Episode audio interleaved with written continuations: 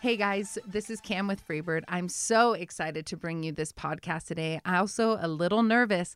This is a special one as I will be taking backseat as my very good friend Laura Garcia will be interviewing me, and I would not want anyone else to be doing this. I am so excited to share her with you and have her dive into this journey of Freebird and a little bit about me. So I know, without further ado, I introduce my very, very good friend, Miss Laura Garcia.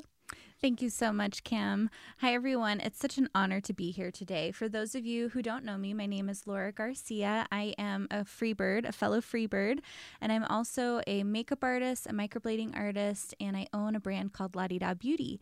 Um, It's such an honor to be here with Cameron today. I've gotten to know her over these last few months, and I'm so, so excited to share this podcast with you guys so that we have the opportunity to get to know her on a deeper level. We all hear her every week interviewing other people, and I know, just like you, I've had so many questions for her, so I'm excited to get to sit in the driver's seat today and ask her these questions. So I encourage you guys to follow along, and, and if there's any questions that we missed as we go through the podcast, please don't hesitate to drop a comment either on Instagram or Facebook, and um, who knows, maybe we'll do part two of this podcast. Oh, goodness. But without further ado, let me introduce Cameron Bannister, founder and C E O of Freebird and traveling hairstylist to Dallas, L A, and New York City. For the last eleven years, Cameron has immersed herself in the beauty industry coast to coast and has fallen madly in love with it. This passion led her on a journey to help other beauty pros have more opportunities to discover and share their unique set of skills with the world. And so through Free- Freebird, Cameron and her team have created the ultimate beauty growth platform. And to today, and to, yeah, sorry okay. guys. And today we dive into the mind of the dreamer who brought Freebird to life. Hi, guys. It's me. Thank you so much, Cameron, again for this opportunity. I'm so excited. Let's just dive right in. Let's do it, girl. So first and foremost, I would love to just hear about how you got involved with the beauty industry in the first place. Is it something that you knew from a young age you wanted to do? Or how did that how did that start for you? You know, that's always a really interesting question. I fell into the beauty industry. So um, I always have had my hands in hair and been doing makeup and all of these things as a just a really fun thing to do. I have nieces and I just adored playing with them. And to make the hair look beautiful was simply just divine for me. So uh, working my way through high school and graduating at a young age. I graduated at sixteen from high school. So I was already enrolled. Not, not really an overachiever at all, right? Uh, you know, girl, you know. I can't help myself. No. So I was just like, well, what can I do? And I really knew I wanted to help people. So I put myself on the nurse trajectory and mm. was enrolled in nursing program and everything like that. And we actually moved to Reno, Nevada, uh, thirteen years ago. And oh, wow. What yeah, a small world. Uh-huh. We did. And we moved up here and lived here for a very short period of time being young. Derek and I were together. We lived together. Uh, we moved up here and it just wasn't for me at the time. It and just, how old were you at that time? We were sixteen. We left and I, yeah, I've lived on my own since I was sixteen years old. Mm-hmm. And where were you moving from? In Northern California. So right in between Chico and Redding, California is where I was raised. And that's where I started my hair career in this very, very small town. But before I even knew that was where my career was going to head, I was in nursing and I just wanted to help people. That's what I knew. And it was right around the time of the recession and there was a lot of, you know, volatile career choices. And it was very important that whatever you were choosing, that it was stable and that you could count on it. So the beauty industry was not on my radar, not even mm-hmm. in the slightest. And um, we're in Reno, we're enjoying it. But then all of a sudden I'm just kind of homesick. I think being young and, you know, really not necessarily ready to be on my own that far from my, my mom, my other sisters, you know, things like that. We moved back to Northern California and I was like, shoot, I'm in between semesters at the college. So what am I going to do? Mm-hmm. And my mom actually went to beauty school um, to be a manicurist. And so I was like, you know what? I've always done hair. I've, you know, I'm good at it for whatever I know. I'll just go to beauty school and work my way through nursing. And lo and behold, eleven years later, I never made the switch to nursing mm. and doing hair was simply like breathing to me. And um, then uh, quickly I found out I do not have the stomach nor the patience of our kind nurses out there. Thank you, nurses. I have a heart for you more than you know, but I don't have the stomach mm. to manage what they do. So I've seen some things in hair that I'm like, how did I even handle that?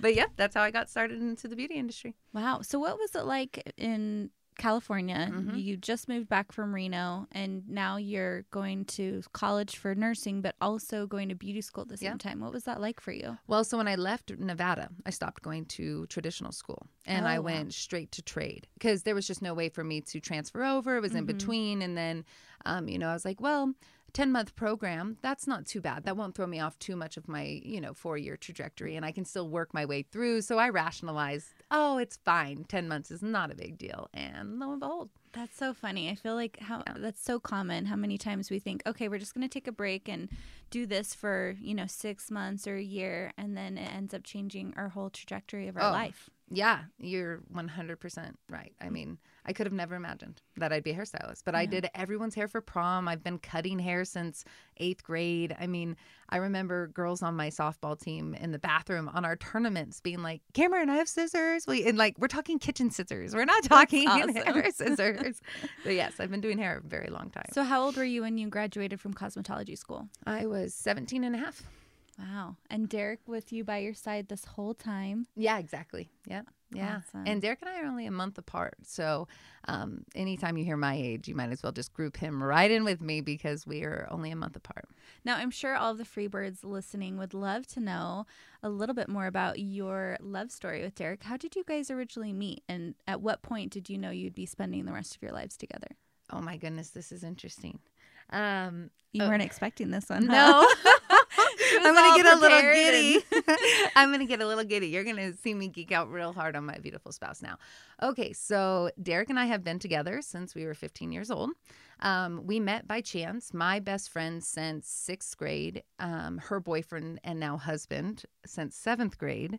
Um, the three of us were like the three amigos. We were together always and so forth. Fast forward to sophomore year of high school, and Nathan, Amanda's uh husband, says, Cam, you should meet my cousin. And I'm like, whatever, like, screw your cousin, Nathan. Like, you know, no, Nathan. And you didn't want to be set up. I'm like, he's like my brother, Nathan, you know. So I was like, whatever, Nathan, no.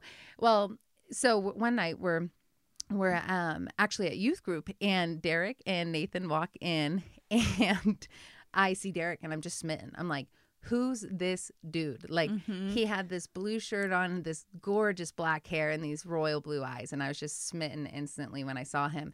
And I call Amanda because she had just left. And I was like, you need to find out who the cousin is. Like, who's the cousin? Let's go. And so she's like, oh, my gosh, who's this dude? I haven't even met him. We didn't see him for weeks, weeks. And it, well, maybe it was only a couple days, but high school days. But it felt know? like weeks. Yeah, yeah, girl. I mean, this is my love of my life. Where is he? And um, so fast forward, he started to come around, and one day he walked out, and I had just left my A P English class, and we listened to this beautiful song by Metallica, and I was tripping out on the ly- the lyrics because it was um, one, which is trapped in your body and trapped in your mind, and it definitely just made me have some empathy for people who have lost the ability to communicate on any form. Like this gentleman in the song, it references that in war, he lost his ability to have his limbs and his, you know, so it's this very um, deep and morbid song, if you will, but I was entranced with it. And I walk out and I'm just thinking about it. And I just like want to talk to someone about it. Well, Derek's around and he's just sitting there. And I was like, oh my gosh, this dude's here, you know, and I'm like super, super, super excited, but I don't know how to handle myself. So how do you go to someone that you maybe met once and you're like, let's talk about this super deep song? Dude, and here's what's even worse about this is like, so we're of course in high school days, like in this group of people, Derek's all slumped over. And like, I used to, oh my gosh, you guys, it's so embarrassing. But so Derek used to always have this look on his face that he was like angry, like his sourpuss face. And he never was. He's the kindest human alive, but he constantly, he's looking at me right now. Um, he constantly had this look on his face. So just out of a joke, I would grab his face and I'd go, oh, serious face. And then fishy face. And I'd squeeze his face to look like a fish. And oh, man, he and, must have really liked you well, to let you do so that. It was so funny. Every time I did it, well, I wouldn't do it hard, right? But I'd be like, and then smile at face as soon as I let go of the hand. And he would just relax because he's very much a reserved person, and we all know how I am. So anyways, he was sitting there and I was just so incredibly excited, but he was very like very reserved, and I couldn't, he didn't look like he wanted to talk. Let's put it that way, right? So he's sitting there and I'm like, okay, I'm going to just not talk to him. It's fine. And so I'm telling my friends about this song, and he pulls his headphone out and he says, I'm listening to that song right now. And I'm like, no, you're not. And he goes, no, Yes, I Am. It's One by Metallica. And I was like, it, so, okay, can yeah. we set the stage? Is yeah. this when iPods actually existed? Yes. Yes. This is it. This is legit. M P three players, iPod. let's let's take it back. Oh, gosh. I got called a boomer the other day by my nephew after we were doing our last podcast. You are not a boomer. My nephew. And so he's all, Auntie, you know you're a boomer. And I'm like, damn it. Like, you're I, not.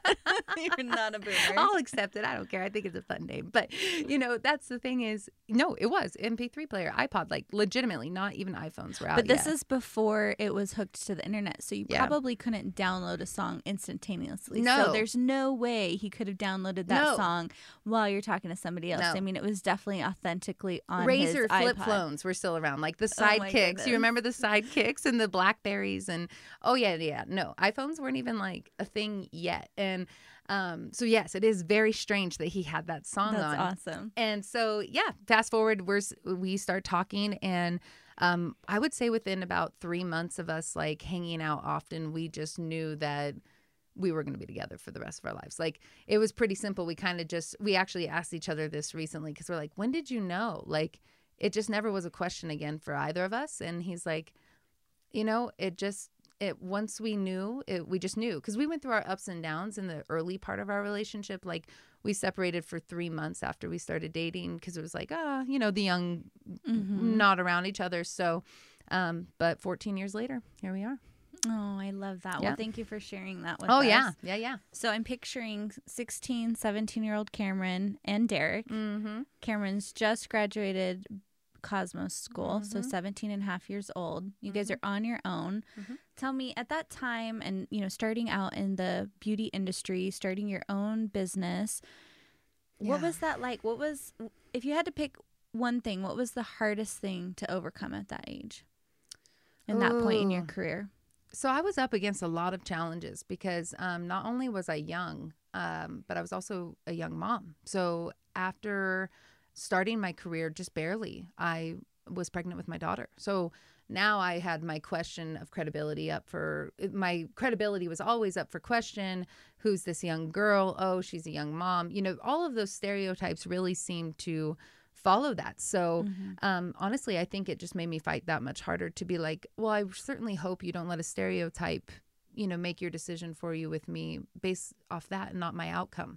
Because I understand I might be young, but wisdom doesn't is not defined by a number, you know, and mm-hmm.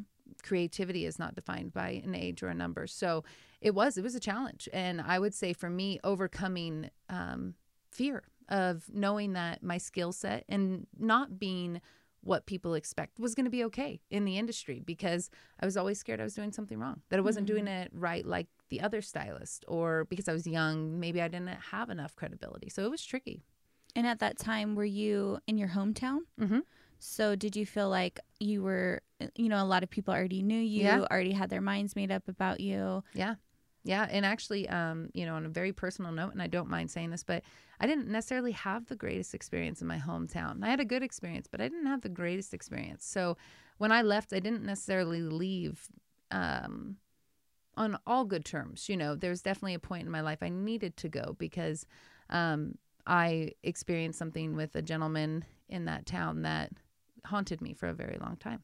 Mm-hmm. And so I had to just go. And that's that was a lot of my driving force behind, um, you know, leaving early, graduating young. I definitely have always been a gypsy. And so when I had those extra uncomfortable things, like it had affected my high school life and things like that. So it was just like, wow, this just doesn't look like I had hoped, because I love people and I always wanted that fun experience, but that just wasn't my experience. And mm-hmm. I certainly don't want to paint a negative picture for people with what it can be. But for me, it was not, it was not this positive thing. So going back, I was concerned I wouldn't have a positive mm-hmm. receiving to, not that it wouldn't be, I wouldn't be a good stylist or people wouldn't like it, but I, my own insecurities coming back, not anything that anyone did, because everyone was always the utmost kind to me, but insecurities of my own. It was a challenge.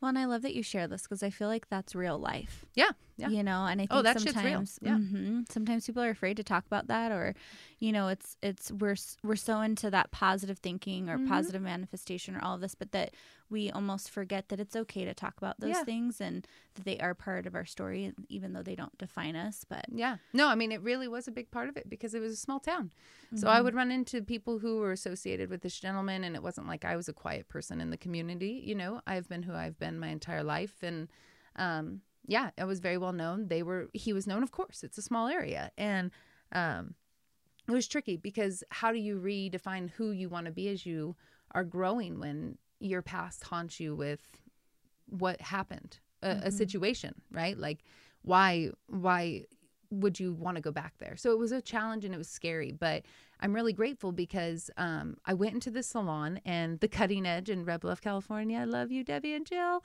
These women are truly talented, some of the most incredibly talented professionals, and they took me under their wing. And um, I was a young mom, I was a young professional, and they really just gave me the space to grow and be. And they saw that I could do hair, and they knew I was young, but they still took that risk on me because I've never apprenticed. And that was something that also was very um, concerning for me because I thought that would also call to question my credibility is, mm-hmm. what if I never apprenticed? Does that mean that I didn't do enough to do, you know? So it was always this, did I do enough to do what I'm doing? It was always this concern, as now I've, of course, learned and educated myself on, is imposter syndrome, which we all deal with.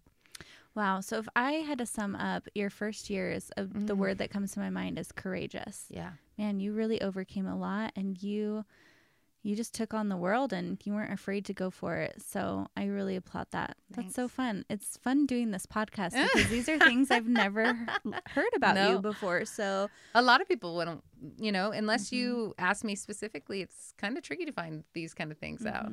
I appreciate you sharing yeah, it and no being problem. so open. So, okay, so you're in Red Bluff, California. Yeah. At what age do you leave Red Bluff and decide, okay, I'm going to go try another city? Because you've become a traveling hairstylist in Dallas, L A, and New York mm-hmm. City. How did how did you end up going from Red Bluff to these larger cities? Yeah, so um, let's see, circa, don't even remember now, but um, I was in Red Bluff for about two years doing my hair career. Within six months, I had established a really great clientele, uh, word of mouth, and just really perfecting my skill, was supported by wonderful people there. Um, my clients that, ironically, one of them I still do to this day. She mm. found me when I moved back to the West Coast, and that was pretty cool. But um, yeah, so in Red Bluff, and honestly, one day, and this is this truly will tell you the gypsy-esque of the person you're talking to. We were driving to the lake to go meet my in-laws, and uh, I look at Derek, and we had just bought our house, and I was like, I want to go. I want to leave. And he goes, well, where do you want to go? And he right knows, after you bought a house. Oh, yeah, a year. Oh, Within a goodness. year. We sold less than a year of owning. Like, and what was crazy is, remember, this is recession. So this is not the prime time, especially in Northern California, to be selling a home. And so we're like, gosh, is this just the stupidest decision we've ever made? You know, it wouldn't be the first, but is this the stupidest? So, um, but I just don't care. I don't, I, I follow my gut pretty hard. And so, mm. um, I was like, I, yeah, I want to go. And he goes, well, where do you want to go? Man, he is so supportive. Oh, and at that time, what was his career? What was he doing? Oh, gosh, I think working. Oh, no, no, no. At that point, he was um, he was in finance at that point at U S Bank, because in our early part of our lives, we worked at fast food. We worked at McDonald's and Subway. So uh, we started there um, actually working. We've worked together almost our entire relationship.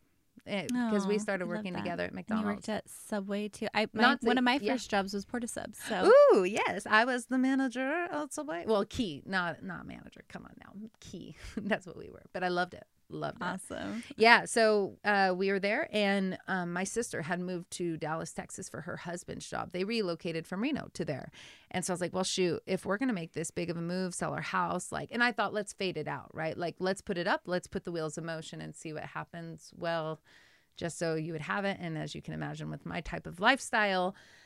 I text my realtor on our way home from the lake, and our house sold in five days. And wow. yeah, and it was the first house to make a commission off of, um, or even to make any type of money off of the sale because of how bad the recession was. And so um, we bought at the perfect time, we sold at the perfect time, and it was just enough to cover our costs to make the move to Dallas, Texas. And what's even more crazy about this story that not a lot of people know is, so I was like, all right, cool, let's go.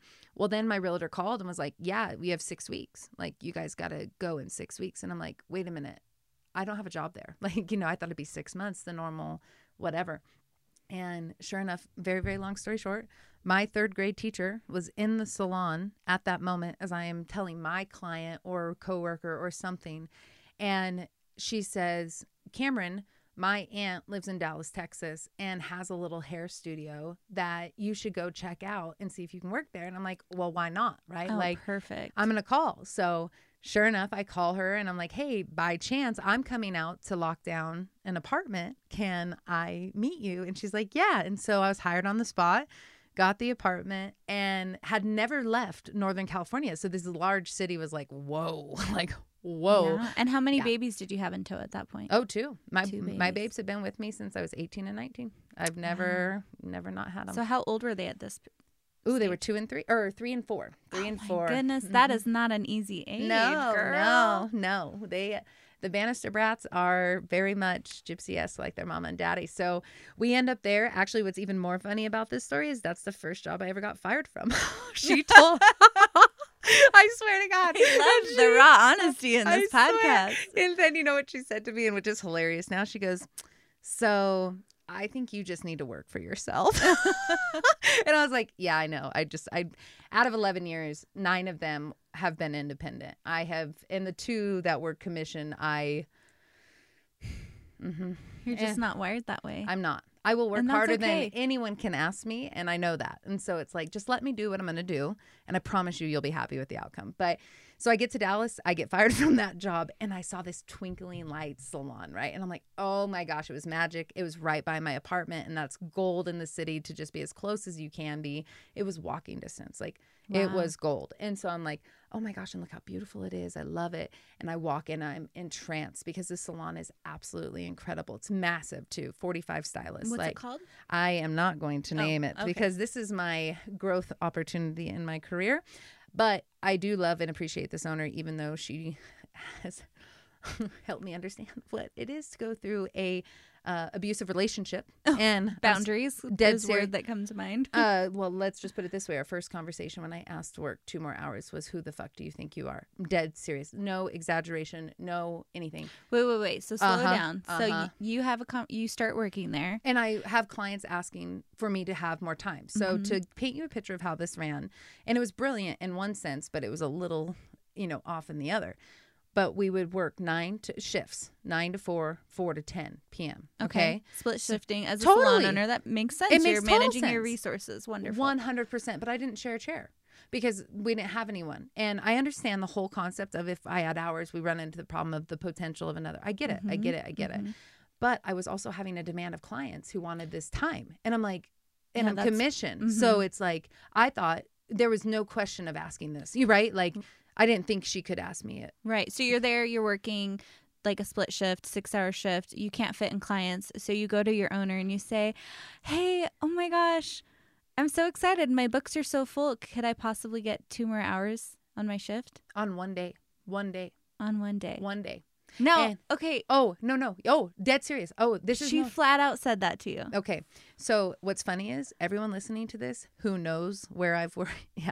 It's going to be like, oh, honey, preach it. Like, I'm telling you, we all have P T S D because of this place. There's so many of mm-hmm. us who have done mass exodus from this place that it's legitimate. And the worst part is I do believe this owner has the potential to be the, one of the kindest people. I think it comes across wrong, and the industry is hard. So as I say this, I also cautiously say that I do think she's a good person, and I learned a lot from her, whether it was right, right wrong, or indifferent. Right. Well, but, you can yeah. be a good person and not be a good leader. Leadership's not for everyone. Well, and who knows life? Like, I was new. I'm a new stylist. I don't know her. Like, you know, the, when you really paint it down, but it, uh, but the truths have to come out in that because I grew so much during mm-hmm. this opportunity. I sat there six months with no one speaking to me.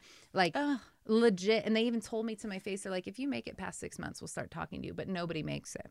And I'm like, oh, well, that's intimidating. And so I'm thinking this is my impression to what city salon life is like. So this is my first introduction to working in a big city as one of the top five salons in the city that is doing Bentley fashion shows and all of these different things. And I'm thinking this is the culture that is the salon world. So now I'm having to really gut check myself because I'm like, is this what I signed up for? Like, what do I love about mm-hmm. this industry to be treated this way? Like I come mm-hmm. in, I went, came into work one day. Okay. Granted, it was casual because I was solid black, right? Like for those of you who see me, like I typically dress up quite often, but this is down dressing compared to what I was expected. Like, so it's this, and they told me when I walked in one day, I was in all black, so fair in a salon, right? T- everything looked fine. Everything was clean. I was clean. And they said, we like you too much for you to wear that. And I had to leave and go put on a more appropriate attire. Mm-hmm. And I worked there for a year and a half. And finally, I got to a point where actually what happened was is the most incredible Lisa Robertson. And I will one hundred percent always sing her praises because this human is by far one of the best humans I've ever met. I've never met anyone give people more second chances. I've never met anyone be less um, critical, judgmental. She put up with that owner for fifteen years. And she, uh, was, she was a fellow stylist? She was a manager. A she manager. was our manager. Mm-hmm. And I fell so in love with her and appreciated how she approached humans that as long as she was there, I would put up with the other because maybe we just didn't get along and that's fine, right? Mm-hmm. But Lisa, girl, like I'm telling you. So then Lisa just had it out and, you know, she's like, I'm done. It's time for a change and so forth. And she left. I left the next day. There was just no question. I, oh, wow. I could not do it without Lisa. Well, on Lisa. behalf of all the other commissioned salon owners out there, let me it first apologize yeah. to you because that is not what that's right. it should be like. And um, and that's so not sad because I feel like you're, you know, that that's just a, a huge example of someone who has a really bad experience with one certain yep. business model. And then, you know, Agreed. It's easy to be like, okay, commission's Agreed. Not for me. I'm only meant to be independent. When in reality, maybe you just had this horrible oh, I experience. Did. Oh, I did. Ugh, oh, and I actually so am hard. so grateful that. And I'm so glad you bring that up because that's something I always want to make sure with, you know, there's no war between booth renter and commission. It's your lifestyle and, you know, what you feel you can manage because you're a business, you know, and mm-hmm. how much of your business do you want to take care of? And but for me, right, if we reflect at where I'm at, if we think of my career at this point in time, I'm less than five years into the game at this point, right? And less than five years into the game, coming from a small town of less than fourteen thousand people to the fourth largest metroplex, this is how I've been fired from my first job. And now I'm in a salon that is treating me like garbage and mm-hmm. I don't know what to do. And then I'm being told that, and this is not commission, this is personality. This is not, you know, or this is a choice of leadership approach. This is not commission. So that was just the fact of how I worked there. But, um, you know, this is what I'm experiencing as a beauty professional of, mm-hmm. so if I want to work in this caliber, this is what I have to put up with, right? Mm-hmm. So I'm being told, okay, you have, you know, if you leave here, you're nothing. They only come because of the salon. That's what I was told for a year and a half. You, oh. They do not come here because of you. This is breaking my heart, you oh, guys. Dead serious. And so I left finally after the courage, you know, like, okay to be sued, all of these things, because I just couldn't handle it anymore. Like, Derek looked at me and he's like, honey, you're coming home every day at three and just not here. Like, and that's just not me as a person. And so Um, I had to make a choice, so I left. And I went and I kind of went on a hiatus for a year, went into my own little suite, mm-hmm. did that whole mental recovery mode and, re, you know, and just asked myself, what do I want out of this industry and what do I love? And um, I love my clients. And so it relit my fire, got me excited again. I found another salon in Dallas that was just absolutely superb. And they we're only a commission salon. And why that's such a big deal for me and in Dallas is um, a lot of the times in the larger cities, they want you to compartmentalize. And I just couldn't give up both. I couldn't give what up. What do you mean give up both? So um, a lot, of, I'm not saying all, because some don't do this, but they compartmentalize to where you do color and cutting. Mm. You can't do both. And so that was another issue I had with commission in my area because it was like, oh man, uh, you know, I want to finish my client. I want to do the full process. I want to see, you know, even though I am a colorist at heart, I want to I want to see it when it's done type thing. So found another one, was booth renting there, um, and he's had it splits where the bottom was commission, and then he did this like multi-million dollar um, renovation up on top, and it was absolutely beautiful. And so moved over there after my little sweet hiatus, and that's how I rounded out my five hundred clientele in Dallas. Wow. Yeah. Wow. I know. What a little rocky, rocky road to get there, but yeah.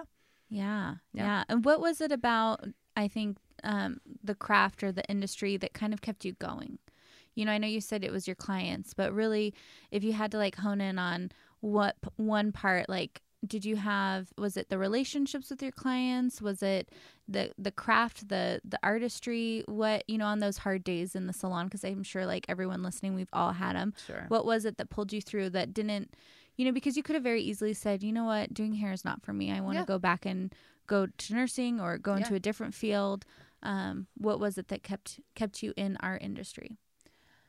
You know, that, um, that has been a question I've been reflecting a lot lately, as um, I have recently had to shift my career and focus and redefine my why. And so I can answer that with a little bit more clarity. And it is the people. I love to help people. And um, at that point, I was able to communicate who I was most efficiently behind the chair. So mm. um, hair was natural to me. I loved making people feel beautiful. And I was able to do that in a way that was um, authentic to who I am, but also being a person that allowed them to be them, their authentic self. As they sat in a chair, maybe that was their only two hours that they got to themselves. It was imperative to me that they felt heard and loved. And when they left me, that their outcome was um, just everything that they could hope for. And if it wasn't, they didn't leave without me fixing it. Like, I'm serious. It's just the thing I, I cannot handle. If I didn't do it, I didn't do a good enough job. Mm. Mm-hmm. And so um, it's the people. I love people. And then I learned that that started to expand a little bit. And pros started, you know, once my traveling started, um, because I'm, I'm just doing what I love. Mm-hmm, so mm-hmm. I don't see why anyone wants to do what I do, besides they like maybe something I do. But meaning, I never thought of myself as a mentor in the industry, because I was just doing what I loved with the clients I loved. And then I started getting asked questions and teaching and how to, you know, do it, um, have an assistant. But I never wanted to go down the route of an educator. I mm-hmm. never wanted to be that person. So um, when I started as- being asked, like, hey, Cam, can you help me formulate this? Or, hey, you know, I was really complexed and confused on why would anyone want to know what I would do? And that really? was, I'm serious. Yeah. Aww. Cause it's just the, it, I love what I do, but I don't write down formulas. I don't, it's a very in the moment thing for me. So, mm-hmm. um, you've even heard me joke on the podcast, like, I like being right where I am. So it's like, in this moment, I won't listen back to this podcast. Like, it just won't happen. And because I'm here right now and I'm living this, so I'm taking in every second. So I don't think, you know what I mean? So I don't write down things. And yeah, but when you say I wasn't, you know, what would anyone want to learn from me, or why yeah. me? I just, I can't help but think, like, you know, I just want to go over and give you a big hug at that stage, you know, and tell you you are worthy and people have a lot to learn from you. Yes. And, you know, I just... um Yeah, it, I'm going to tell you right now, I think that's why I fiercely fight for pros to find their voice now, because, um, I, you know, I can't, I can't clearly lay out in the industry why um anyone would I, I I'm good at color, sure, I love it, it's it is like breathing to me. I am a color specialist, sure, you know, but um for me it's the overall experience. So how do you how do you recreate that, right? Like, so for me it was, how do I help people be more educated in who they are, to live in their heart space in mm-hmm. order to really bring their passion to life? Because that's what I have found throughout the eleven years is, every time that I was living within my heart space and operating from a place of like me, right, and sharing myself from the deepest parts of me without concern, I always did better. And even in the moments of like chaos, of color corrections or color going sideways or whatever, like when I was in that moment of just trusting my hands, I did better. And mm-hmm. it was, I learned then that, but that's all I knew for me. How do you, t- you know, so that was always my thing, is like when people would ask, I'm like, I, I don't know. I don't know how to translate what I'm doing for you. And um, I had to learn. So that was a great growth opportunity for me to start teaching. And what I learned is the best way for me to teach people is just ask me questions, mm-hmm. ask me what you want to know. But if I lead it, it definitely is. Um, I, I don't, That doesn't make sense to me. Just ask me what you want to know. I'll tell you. And so at what point did you have your first assistant? Because I know you mentioned, yeah. okay, you felt, you know, insecure about bringing on yeah. an assistant, but that you actually brought one on. Yeah. So was that in Texas? Or? Yeah, mm-hmm. Texas. And uh, not too long after I had established, um, when I had moved over to my third location in Texas, um, I needed an assistant. I was running three chairs by myself and it was just getting simply exhausting. And, um, you know, full disclosure, I'm very fast as a stylist. So, um, you guys can hear how fast I talk. I operate that way. Um, if I move slower than that, you need to get out of the chair. like, you need to get out of the chair. I'm not in my zone if I'm not moving. But um, yeah, I was really scared because, you know, I look at apprenticeship and assistance as an opportunity to really help people have a good impression of the industry and help them in a way that makes sense. And how could I do that? You know, mm-hmm. I hadn't done it yet. And there's no rule book or guidance or for an independent artist to learn how to bring on an assistant, and hence Freebird. I mean, there's so many components of my own career that I've just simply gone through alone that I wish I had what mm-hmm. we've created. And um, it was scary. So I had this first assistant. Fortunately, I saw another assistant in our salon, was like, hey, know anyone? You know, had this yes. darling assistant. I fired her within a month. And oh.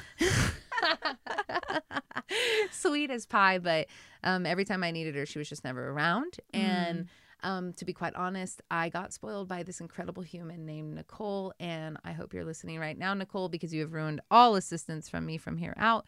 But Nicole could interpret my next thought. And the best part of Nicole was Nicole was a seasoned stylist, but she just didn't want to deal with clients. So mm. she wanted to assist hairstylists because she loved the salon environment, but didn't want the responsibility of the customer service component. Right, so right. Uh, her, um, she was an assistant I shared with another incredible stylist who made a huge impact on my career, was Raymond Stark.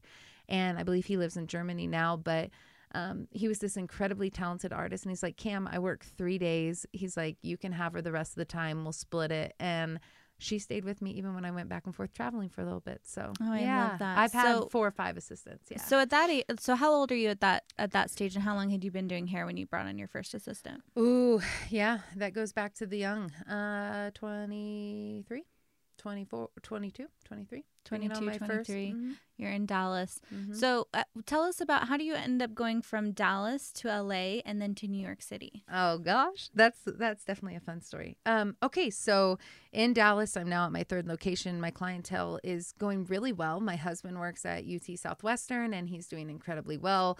Um, what we, was he doing there? So he actually ran the radiology, um, the education department. So I always say this wrong because there's so many letters.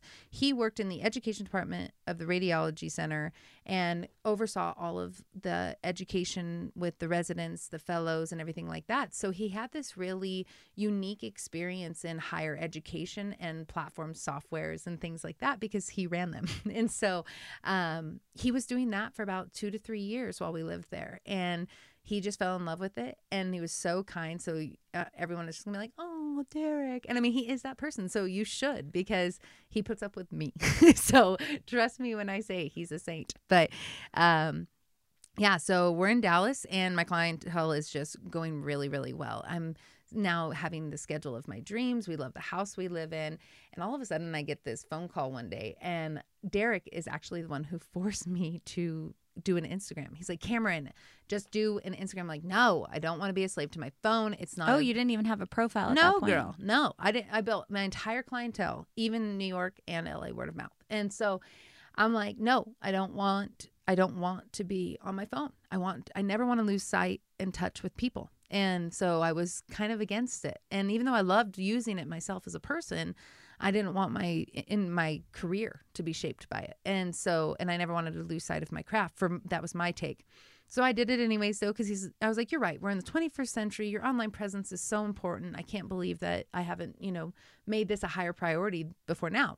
So I start, and I have eighty followers, and I get this call, and I'm for sure thinking it's a joke. And it's this gentleman in Santa Monica, California. And he says, hi, I came across your profile, and I would like to interview you. And I'm like, okay, but like I was all okay. Um, I didn't apply, and you know, blah blah blah. And he goes, um, he's like, no, I know. I I came across your profile, and I would just like to know if you'd be interested in applying.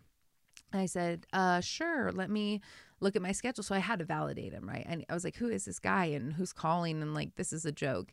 Well, he was the, it's the exclusive salon of L A Fashion Week, Mister David Abrams, one of my incredible mentors in this industry.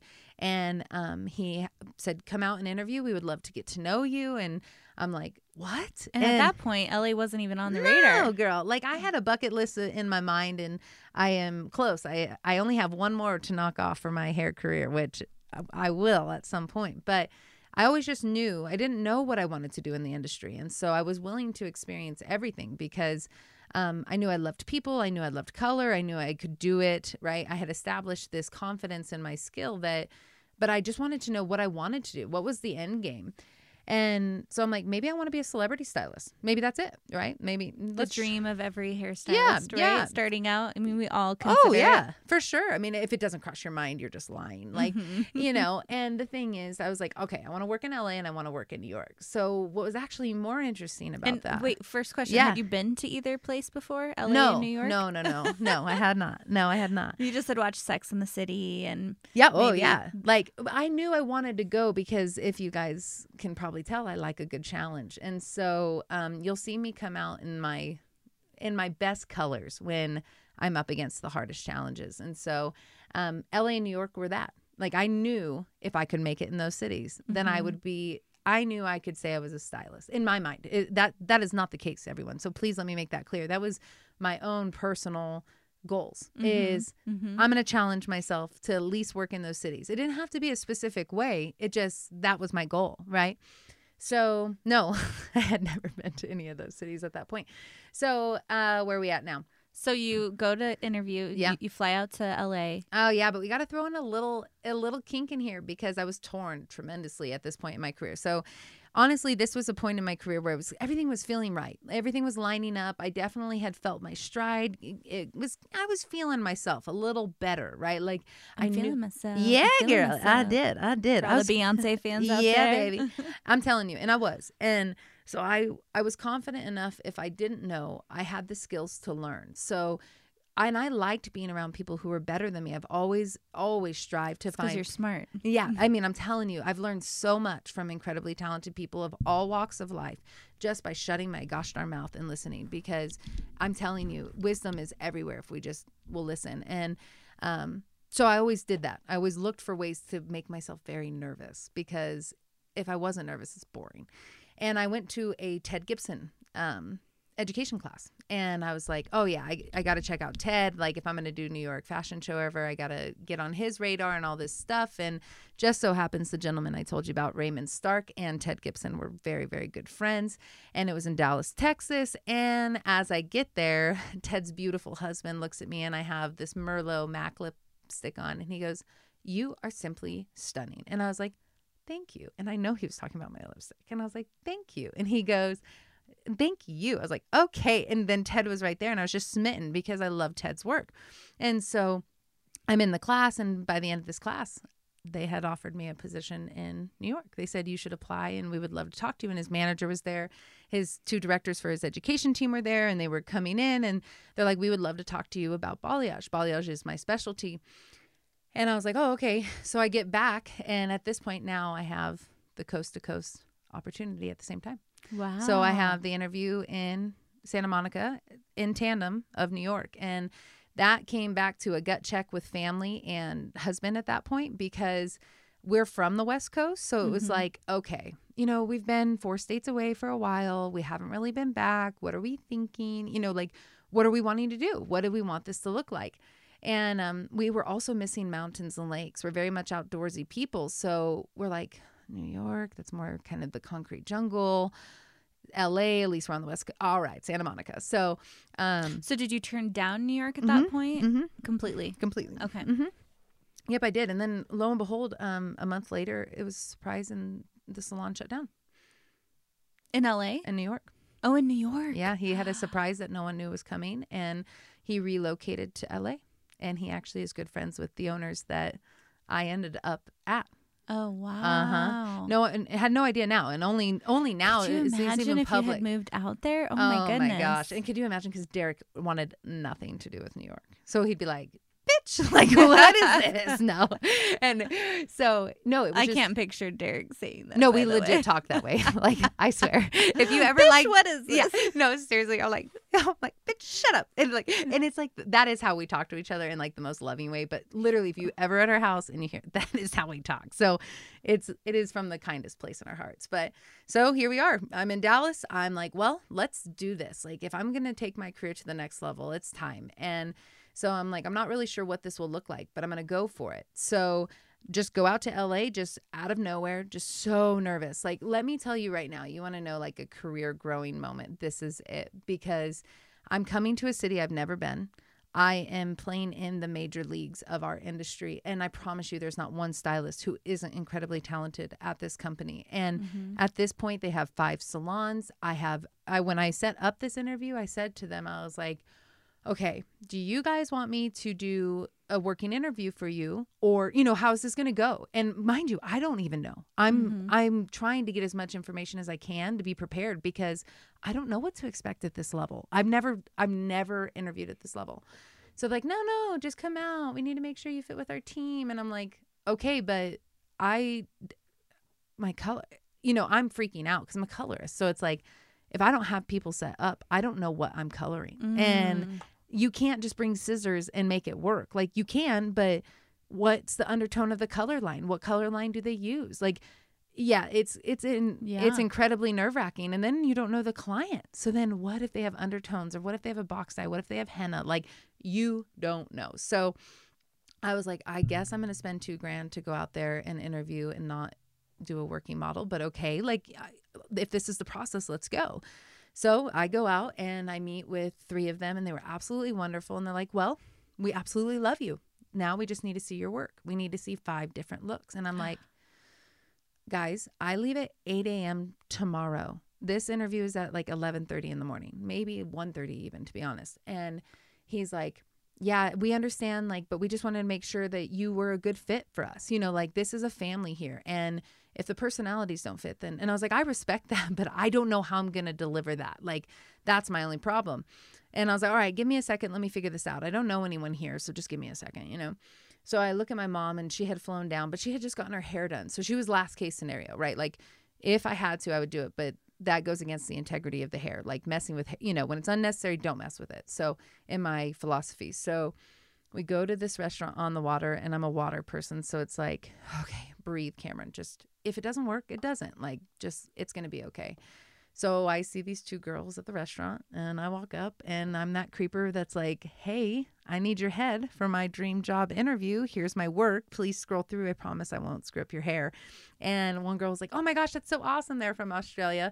And she's like, that's so awesome, but I just got my hair done. And I was like, oh, it's okay. I totally understand. No problem. Well, her friend's like, I'll do it. And I was like, sweet. Thank you so much.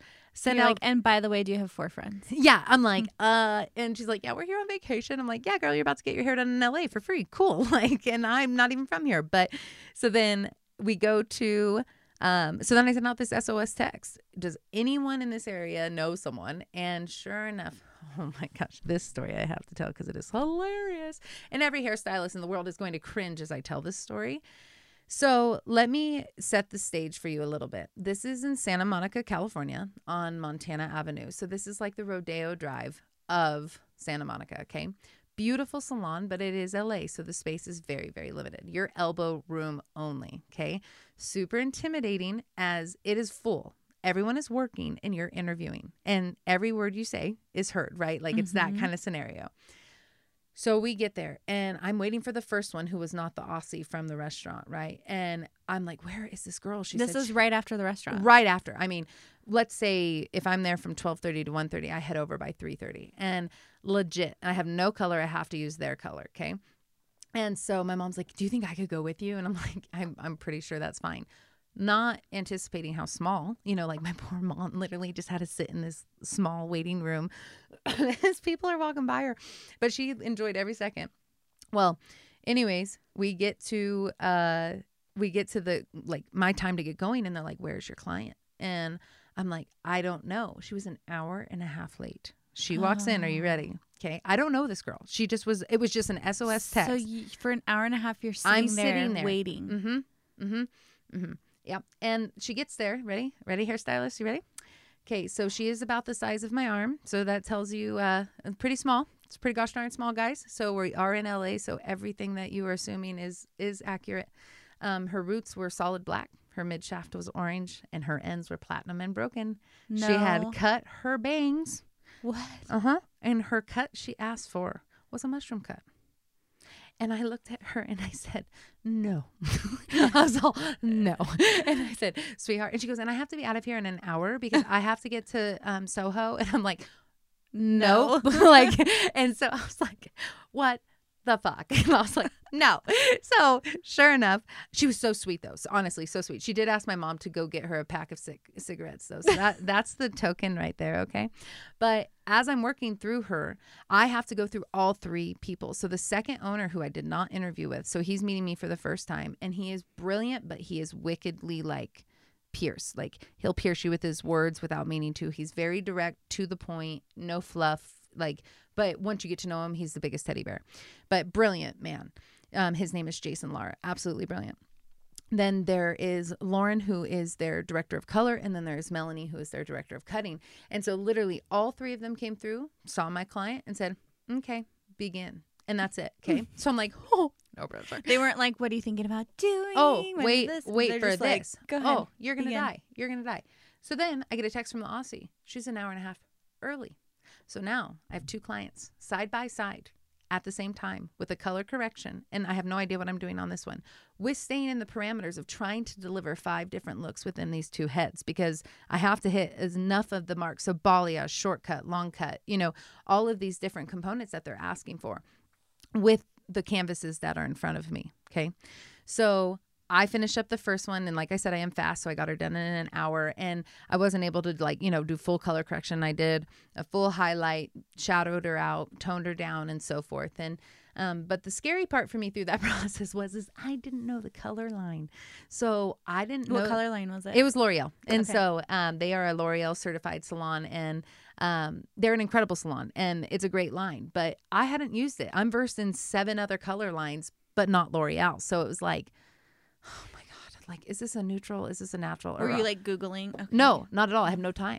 I have two clients and I have to bleach them. And this one has porous ends. So at any point in time that can melt off. And so then I'm like, okay, so what's going to happen to these porous ends with an undertone I'm unaware of? Is it a blue base, green base? Mm-hmm. What's going to pull? So I'm like, you know, going to pee my pants as I'm doing this. But then I have a balayage over here. Okay. So let's fast forward. So I get to the end of the interesting mushroom cut one. Okay. And I ended up doing her hair. Now bring back the, the three people. Why did you cut this angle this way? Why does this lay this way? Why did you choose this? Why did you lay this placement here? Why does this angle here? Why doesn't this connect here? That's just the cutting director. And I'm like, I don't know. Right, because you can do it. You just can't no, explain it. Same no, as no. teaching, right? Actually, no, she's asking, so I can answer. It's But every question took me a little bit less confident in my answers. Like, I was answering her, and it was legit. That was why I did what I did, but it doesn't, like, it didn't feel good. Like, nothing felt right coming out of my mouth. I felt like I was failing every time I opened my mouth. Oh, man. And then the next one, same thing with color, okay? Get to the end. We're done with the Aussie. And the Aussie looks at me when she leaves and she's like, holy shit. She's like, is this what every interview is like? I was like, girl, it's no joke in this industry. And she's like, that was the most intense thing I think I have ever witnessed. And I was like, yeah, I'm sweating profusely under here. She's like, I am too. And I was like, I know. And so I finish her up and we get to the end. And all they say to me is, it was a pleasure to meet you. Have a good night. That was it. That's it. That's it. There was nothing else. Just have a good night. Three weeks. And so passed. You're so intimidated. You can't even. No, no. I just want out now. I'm done. Like, I feel like I have survived and I'm done. I need to be free. I need you're to be glad safe. You had your mom there. Oh my gosh. And so I take the Aussie back to her hotel because now we're homies, right? Of course. And, you know, mom's there and she's like asking me all these questions. And I'm like, I, uh, you know, like, I don't know. I, I just, I don't know. I simply can't process this day. Fast forward again. I don't hear anything for three weeks. And I'm like, well, that tells me everything. And sure enough, David calls and he says, I'm so sorry that it's taken me this long to get back to you. He's like, we've been so busy with Fashion Week. Imagine that. And he goes, um, we would love to have you on our team anytime. And you have any, or you have any opportunity of our locations. So feel free to let us know where you'd like to work. And so I had the pick and the date to go whenever I wanted. Wow. Mm-hmm. Wow. And so I chose March. Yep. Yep. And then I went out to L A. And to wrap up that is I was very confused in L A when I got out there. So Um, and well, and what a big step, because yeah. you're not just moving yourself out there. You're moving your husband, your two kids. Yeah. I mean, and this is where I need to interject. Courageous. Yeah. And interject like how precious he is. He quit his job to stay home with the kids because I simply would not know my schedule.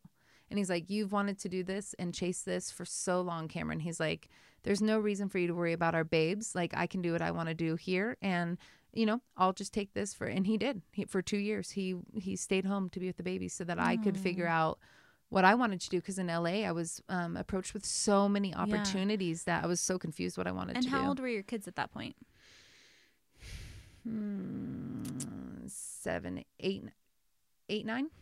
Wow. No. Yeah. So Seven, that's, eight. I mean, you're mm-hmm. having to navigate getting them in new schools, figuring everything out. And, wow. Everything. Wow. Yeah. So we get to, new, we get to L A, loving it. And, you know, at that point I had arranged to go back to Dallas every six weeks and uh, maintain my clientele. I was able to maintain seventy-five people every six weeks when I'd go back, and um, rotated through a couple assistants throughout that time, time frame. But as I came back to L A, which this is an interesting part of my journey, um, they had put me at a salon that I didn't want to be at. They said, would you please try working at this location for us? In so they're like, you have your pick of salons, uh-huh. but hey, I chose Montana, and they asked me to go to second. And um, I was like, yeah, I'll go. I mean, you know, it's fine. And Second Street is one street from the ocean, if you guys aren't familiar with Santa Monica. So legitimately, like, yeah, Second Street is the only street in from the ocean besides the one on so Pacific Highway. Like, that's it. So I was like, yeah, I'll work on Second Street, no problem. And it was great, but it just, I was a veteran among a lot of rookies, and mm. um, they were great stylists, but I was looking to be among veterans myself. Like, I wanted to kind of soak up that knowledge, and I didn't feel like I was getting that there. And I actually quit. And so I moved out there and I quit. And I quit because it just didn't feel right for me. And I'm like, well, I'm gonna figure something else out. And within about thirty minutes of finding out that I quit, because the owners had these managers who oversaw these other ones. And so I quit with my direct manager, and he was very kind. You know, they were so sweet. It was not because of them. It was just, it didn't feel right for me.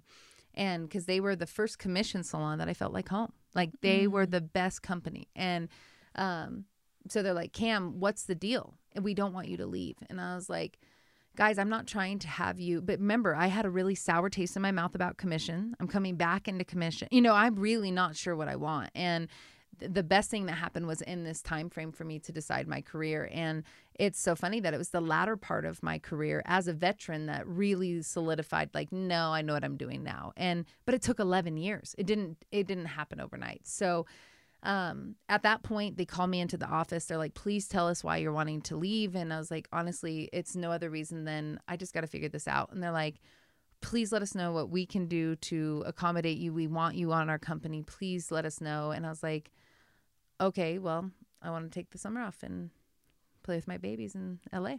And they were like, okay, we'll see you when you come back. So I took the summer off and came back and worked with them and so forth. And it was wonderful. But in that time that I was away, I um, went to another hairstylist, and he became essentially kind of like a mentor advisor for me. His name's Dom Dom Dominic, um, incredible hairstylist at Chris McMillan Salon in Beverly Hills.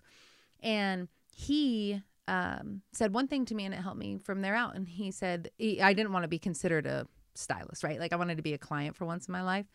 And I said, yeah, you know, I'm looking for this, this. He's like, you're a stylist. I was like, I am. And he's like, he's all okay.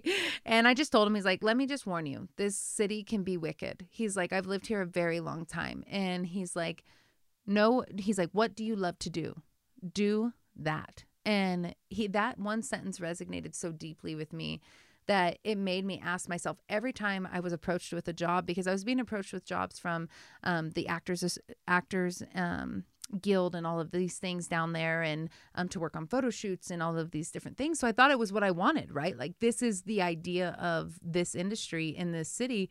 And I had found that I had never felt more soulless or lifeless, and not because of the city, but because I wasn't connecting to the people. I wasn't, I didn't have the relationships with these, this clientele like I did in Dallas or mm-hmm. in Northern California. So um, that question really resonated deeply. And at that point, he connected me to New York because I had a demand of clientele out there asking me to come.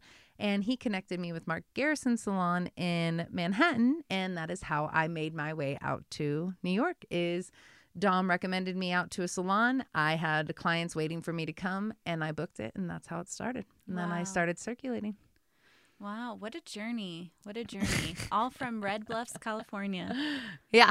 I love it. Well, thank you so much for sharing that. I feel yeah, like it, dude, of course. It gives a lot of framework for yeah. when we think about the founder, the creator of Freebird, right? Yeah. Even just that name now, it makes so much more sense. Mm-hmm. You truly are the epitome of a Freebird. Yeah. I love it. And I love your journey. Thank you. Um, so I know we're getting short on time. Yeah, yeah. I feel like we could talk forever. Oh, gosh, of course, yes. So, um, but quickly tell us, okay, so going from all of that journey as a hairstylist, mm-hmm. the different um, locations, the different business models, the different stages in your career, mm-hmm. how did the idea for Freebird come about? Yeah, Freebird was um, definitely a brainchild of the last thirteen years of Derek and I, well, fourteen years Derek and I together, and Um, our passion for the people who are making the world a more beautiful place really stemmed from watching the pains that were unnecessary in our minds. So, mm-hmm. well, and experiencing some of them yourself, I'm sure. Yeah. I mean, you can hear how I choose to live my career and my life. So um, I've experienced a lot. And so I've seen a lot of unnecessary pains, and hopping in Ubers that are other beauty pros, it was just very disheartening for me. And I just thought there had to be a better way and help these pros be more discovered, you know, more easily discovered for what they do. And so Freebird was essentially um, started from the idea of helping pros be more discoverable. And that's how it started. And literally from taking everything that I've done for the last eleven years and customizing it into Um, what's worked with people, and then combining the tech component and how they should marry together um, has been very beneficial for our pros with having an online presence and being able to be discovered. Like, that's the other part, so, is who you are. Who was the first? So when you say, because you want to help other beauty pros, and mm-hmm. it really came from wanting to help other mm-hmm. people. So who was the first beauty pro that you thought, gosh, I just wish I had a way to help her or him? That's funny. Um, the very first was some random person on Instagram. I was scrolling through one night, and she was very talented. I mean, the picture of her balayage, the placement. I mean, I geek out on balayage. So it was like, oh my gosh, she's so talented. And then I had really been frustrated with this idea that a number, um, you know, validated your experience or gave you credibility as a professional was this number and oh, followers, followers or yeah, likes. Yeah. Mm-hmm. And watching professionals who truly loved the industry but never really picked up the tech part be pushed to the wayside and not validated because of that. It really, it, it irked me more than I can tell you. It actually pissed me off to a point where when I saw that photo, um, I had to know how many followers she had. And she had literally one hundred fifteen or something like that. And I didn't even know her, but it was like, she is so talented, and she just wants to focus on what she loves to do. But there's nothing out there, nor education, to help support her from trade school beauty to real world application and all of the different career opportunities that live within it. And that's something with my very diverse career pattern has, or, you know, path has been that there are so many opportunities. And my goal was with Freebird was just to let people decide for themselves. I didn't want them mm-hmm. to be limited. And, mm-hmm. um, you know, yes, I may be bold enough to take the leap and make really interesting choices. And, you know, I'm cool. I love that. That's a great way to put it. Really interesting. Yes. But in those who maybe need a little bit more um, guidance or security in their decision, I, I don't want anyone to be limited. So I just wanted them to be free to create their life unique to them, like I have created my life unique to me. I love that. I yeah. love that. So now what does it look like for you? Are you still doing hair? Are you C E O full-time? What's that look like? Yeah, so the last twelve weeks I have shifted gears, and I have hung up my shears, and I am a C E O full-time now. Woohoo! Congratulations. Yes, yes. Thank you. It's a interesting shift for sure. And so for all of us coming from the beauty industry, mm-hmm. um, you know, I think everyone has kind of this different vision of what being a C E O means. Mm-hmm. What does being a C E O mean to you? Oh, hmm. C E O doesn't really mean much to me. Um, being the founder of Freebird, it is much more um, appropriate for me. The C E O part is just operational, what I the mm-hmm. tasks that I carry out. Mm-hmm, um, mm-hmm. and how I interact in my company and the things that my team needs me to do. That's what that title really um, covers, in my opinion. But we're a family. And so um, we're the founding team. We're the founding members. And mm-hmm. that resonates for me. So to to paint that picture, though, I do a lot of admin administration that I would have never done. I was going to say, because when you say you're a hairstylist, yeah. we all know what you're doing every oh, yeah. day. But no, when let you're me paint C E O, this. Yeah, tell us. Yeah, girl. I see what you're saying here. I get you. Last two years, I've um, I've really dedicated myself. I like to master what I do. So um, for the last two years, I've dedicated myself to tech. And I've learned everything about it, from how to build websites. So a lot of the sites I'm jumping on and assisting Derek and Van. And um, I've learned a lot of business acumen because I had to, because I've pitched in San Francisco in front of Silicon Valley. Like, I can't even tell you how intimidating that was as a trade stylist who has no traditional education to rally with these gentlemen who have been in this game a very, very long time, and as a female. So I'm doing a lot of admin stuff, a lot of paperwork, um, a lot of management, a lot of um, those things. So mm-hmm. it and, is certainly a lot. And a lot of relationship building, it mm-hmm. sounds like, meeting different people, making mm-hmm. connections, really representing the brand. That's what I see you doing a lot when we're talking. So. Yeah. And I mean, I'm the visionary of it. So meaning... Freebird started from an idea. It went beautiful mind status one night, rolled out paper along my living room wall. Status. I'm so serious. Like, this is no like exaggeration. You know how he used to write on the window with his marker? Mm-hmm. Okay. Derek walks in to our living room, and he's in our other living room. Okay. And he walks in. He's like, "What are you doing?" And I'm rolling out white paper, and I have headphones. I have my headphones that I have on right now. And I am building Freebird, the very, very first concept of Freebird. And I still have those papers today. Oh, I love mm-hmm. that. Yeah. So it's it's definitely different. It is not the same.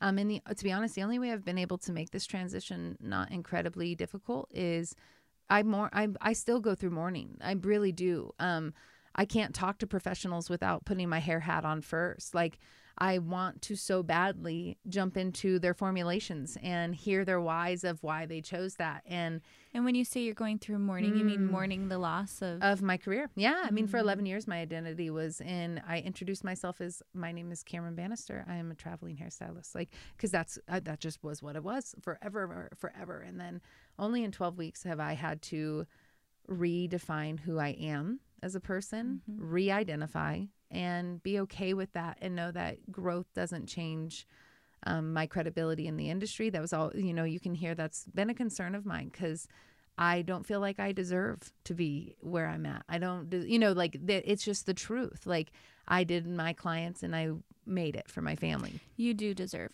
oh, to be sweet. Where you are, Cameron. You're sweet. Do you remember what was the, do you remember the first time you introduced yourself as a C E O? Yeah, I do. I fumbled a lot. Tell us, tell us. When was the very first time you're like, okay, I'm no longer introducing myself as it actually wasn't that long ago. Cameron, I'm a traveling hairstylist. Um, honestly, it wasn't that long ago, because it still was my identifier to, and also my my validation as the C E O of a beauty company, right? And um, so I never really wanted to let go of it, and I still don't. It really is hard for me to leave that, because that's such a big part of who I am, and all of those people who are a part of me, they're my family. And so uh, the first time was actually just recently at an E D O N, um, which is the Economic Development of Authority of Western Nevada. For those of you who are not local, um, they're really great. They help uh, startups and everything like that try to get uh, a good jump in business here. And um, it was a great turnout. And that night I had to, it was my first night actually coming to the surface as a C E O, meaning Freebird's been underground for two years. We've been working on how to best serve our pros. And we started out as an app, and then we've migrated into what we are today. And um, to introduce myself as that was kind of weird, because if you guys think of my journey, it was just a thought. And now I'm identifying with that thought. And so mm-hmm. that was two weeks ago at a startup event. And I introduced myself as, my name is Cameron Bannister. I'm the founder of Freebird. Oh, I love that. Yeah. So uh, you won't, you won't hear me say C E O too often, unless I, it's necessary for where I'm at. Mm-hmm. Um, it's just our way of always keeping the team mentality. Like, yeah. we don't want it to be a hierarchy. Freebird is nothing but just a safe place to be who you are. And we're just mm-hmm. here to help you elevate what you want to be in this lifetime. Yeah. Well, and how interesting to see you go from being hair, you know, hairstylist Cameron Bannister to founder and C E O Cameron Bannister. And I think, you know, so many times I, I have these conversations with our fellow artists on our team um, because there's so many times where we have to transition in our lives, right? Yeah. And it's so important, I think, for us as artists to not find our identity through what we do. Agreed. You know, you're more than a hairstylist, you're more than a C E O, because if yeah. tomorrow I got in a car accident and, you know, lost the use of yeah. my arms, I couldn't do makeup, but that wouldn't mean that I'm less than, mm-hmm. right? So I, I, I have to draw my identity from something else. So I always think it's so yeah, just awesome to talk with someone about who's going through these yeah. different identity changes. And I think it's one of the most important things that gets overlooked by society is, you know, we're really forced to ask what we want to do, but who we are is essentially what we need to find. And mm-hmm. we have to, because it just, it is applied into what we choose to do, not who we are, like you said, you know, but it didn't, I didn't even realize I needed to look at it that way until I was forced to. Mm-hmm. And mm-hmm. I love that you talk to pros about it now, because it's knowledge. It's helping them understand, like, you very well could wake up soon and it not look this way. I promise you, the only reason, honestly, like, full disclosure truth is I was suffering back issues, and that is the only reason I did not go back. And it was not because of Freebird. It was not because of Busy, because I would have just made it work. It was, I couldn't sit in the airport long enough to get on the flight. Mm-hmm. And that was twelve weeks ago. And it was at that point, and I'm the sole breadwinner. So, like, this isn't an easy choice. And just so all of you out there know, startups are not, you know, great money generators. They're not glamorous. No, we call it startup starvation for a reason. But the reason we say that is because um, I promise you, I don't know the outcome of Freebird, and I don't know if we'll be successful or not. I don't know any of that. But what I do know is it's already a success to me because of the pros I've had the privilege to work with. Mm. And the fact that I hear pros get excited and chase their passion, it matters not to me what success is defined by other than that. And that's when I was able to accept my new title. Was I was still able to translate who I was to the world and communicate that in the most authentic way. And Freebird is the most authentic way for me to communicate who I am to the world, because I am simply just a Freebird. And mm-hmm. I just want everyone to be a Freebird, no matter what that looks like. Well, I love that, Cameron. And I love you. Thank you so much for the opportunity to be a part of this podcast today. Yeah. For all of you listening, um, if you have any questions, any comments, we would love to hear from you. Yeah. This has just been such an honor to spend this time with you, Cameron. And I encourage you guys to check back with us next week. I know that Cameron has some exciting guests coming up. Thanks yes, so yes. much, guys. All right, guys. Thank you so much, Laura. And if you guys would like to get in touch with myself or Laura, you can reach me at cam dot freebird on Insta or on Facebook. And please feel free to head over to freebird dot io if you guys have any questions about what we can do for you as professionals in this industry. I would be more than happy to help you. Um, and Miss Laura Garcia, please let them know how they can get a hold of you. On Insta as well, uh, La Di Da underscore Laura G, or you can find me on Facebook. I just started a Facebook page, uh, Laura Garcia, but I don't have the little handle yet because I can't figure mm-hmm. one out that's not taken. So either one of those, I would love to to have you guys um, follow along and um, do this thing we call life together. That's right, girl. That's right. And please feel free to leave a comment or feedback. We want to know what you guys think. And mm-hmm. if there's any topics or people you think we should have on here, we would love to know. And yeah. who knows, maybe Laura and I will co-host another guest together. Ooh, hey. Yeah. And actually the best way to leave your feedback is to leave it in a review mm-hmm. on um iTunes or yep. wherever you listen to your podcast, because um, then it'll be directly linked to the podcast and we can make sure and yeah. um, take that into That's consideration. That's a great point. For Pro future. Tip right there. Mm-hmm. Yeah, anchor dot f m or Apple. We're on everywhere, and we also have it on our I G T V at Freebird Co.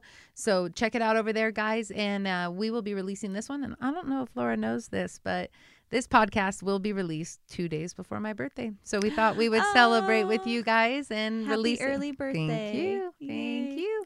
All right, guys, we're signing off. Have a good one.